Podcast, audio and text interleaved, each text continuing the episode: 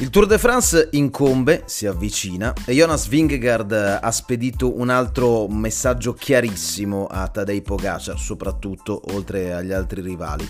Quest'anno il danese sembra veramente arrivato allo stesso livello proprio dello sloveno, se non addirittura superiore, almeno per quello che concerne il rendimento in salita. Pensate che Vingegaard con il trionfo al Delfinato ha toccato 23 vittorie in carriera, ma 11 conquistate solamente in questo 2023. Davvero spaziale il rendimento del re pescatore. Tre vittorie di tappa e la classifica generale al Giro di Galizia, tre vittorie di tappa e la classifica generale al Giro dei Paesi Baschi, due vittorie di tappa e la classifica generale al Delfinato. Insomma, tanta roba davvero.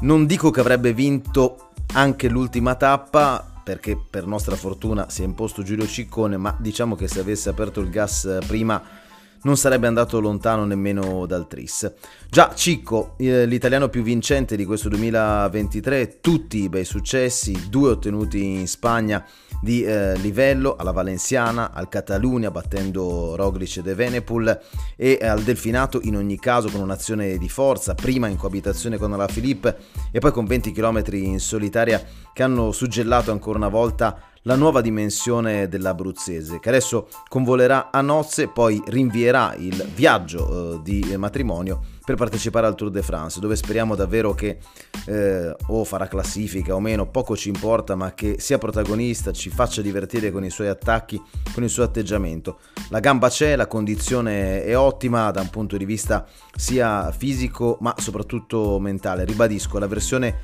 matura di Giulio Ciccone che tanto eh, ci piace e ci fa esaltare. Torniamo però al Delfinato, è stata una corsa a senso unico perché Vingegaard certo partiva da favorito ma l'ha stradominata con la cronometro, con una superiorità manifesta in salita facendo sembrare dei pivellini, passatemi il termine, tutti gli altri che pure sono signori, signori corridori e ci tengo a sottolinearlo. Adam Yates ha chiuso secondo, poi il tris di australiani con eh, O'Connor, Hindley e Jack Haig a completare la top 5. In top 10 anche un solido Guillaume Martin, il, l'inossidabile Luis Mentiens, la novità Thorstein Tren, corridore della 1X, Carlos Rodriguez che ha vinto anche la classifica della maglia bianca e Giuliano Alaphilippe che ha suggellato questo delfinato con una posizione appunto nella top 10 e soprattutto una vittoria di tappa. Eh, difficile dire se sia ancora il Lulu al 100% e dei tempi migliori, ma di sicuro la forma in vista della Grand Boucle sta crescendo. Quelli che vincono, quelli che fanno bei piazzamenti fanno sempre notizie, però non dimentichiamoci che oltre a Ciccone esce bene da questo delfinato anche Bernale che ha chiuso dodicesimo ma soprattutto è riuscito a limitare i danni anche in tappe piuttosto dure. È chiaro che eh, Legan Bernal, vincitore del Tour de France 2019, è lontano, ma eh, sono stati segnali incoraggianti. Segnatevi anche il nome di Max Poole, ventenne britannico del team DSM, anche di lui abbiamo già parlato, farà parlare parecchio di lui evidentemente anche nelle prossime stagioni.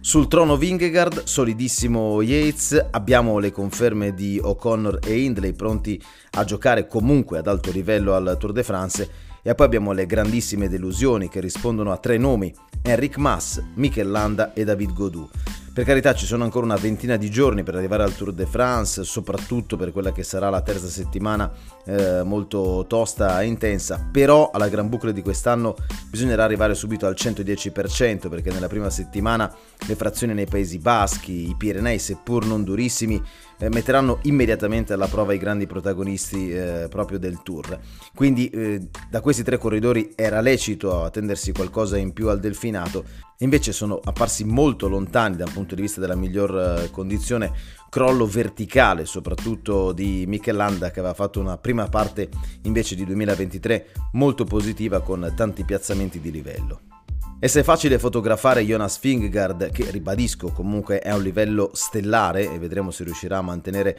eh, questa condizione anche al tour, ma lui ha detto che non è ancora al 100%, quindi eh, immaginiamoci cosa potrà venire fuori alla Grand Boucle. Altre indicazioni verranno da questa settimana e dal Tour de Suisse, eh, in particolar modo dalla condizione di Wout van Aert che sarà un elemento fondamentale ovviamente per... Eh, Jonas Vingegaard al prossimo Tour de France e qui ci concentreremo invece sul ritorno di Remke Venepool, eh, su quello che ci possono dire corridori come Igita, come Bardet, insomma anche da questo Tour de Suisse avremo delle risposte sicuramente significative.